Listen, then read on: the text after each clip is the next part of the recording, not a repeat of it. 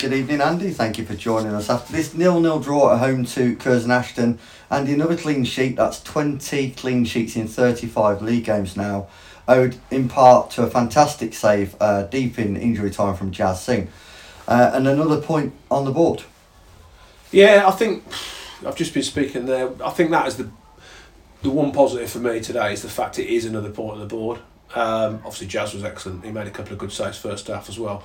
But there was a lot of positives today, really. Um, I just said, though, when you play as poorly as we did today, and I thought we were poor, against a team as good as them, to get a point is hopefully a, a, a point gain.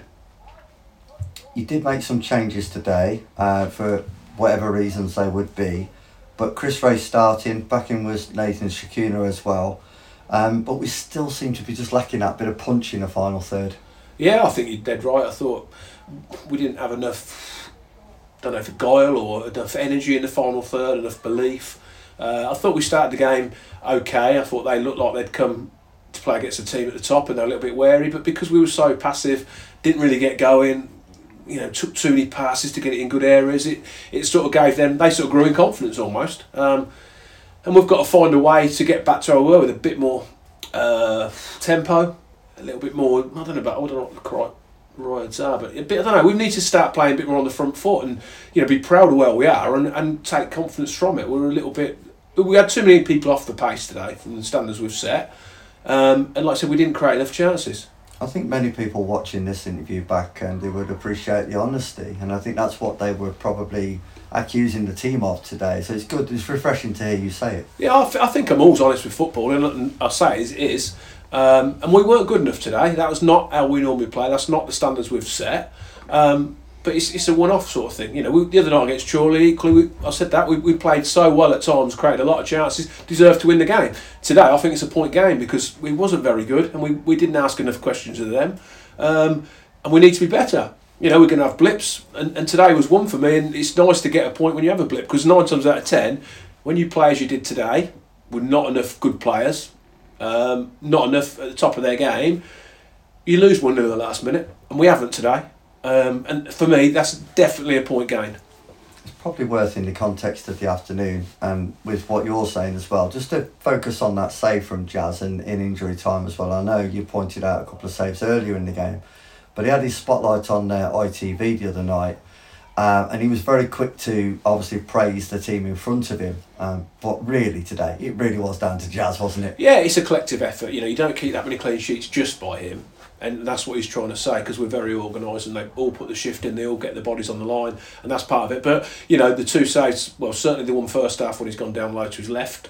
Uh, and touched it round from the header and the one near the end. That's that's him. It is, you know, you can have I can stand there and organise them, but I'm not going to make saves like that. So you know, it's testament to him, and it's brilliant.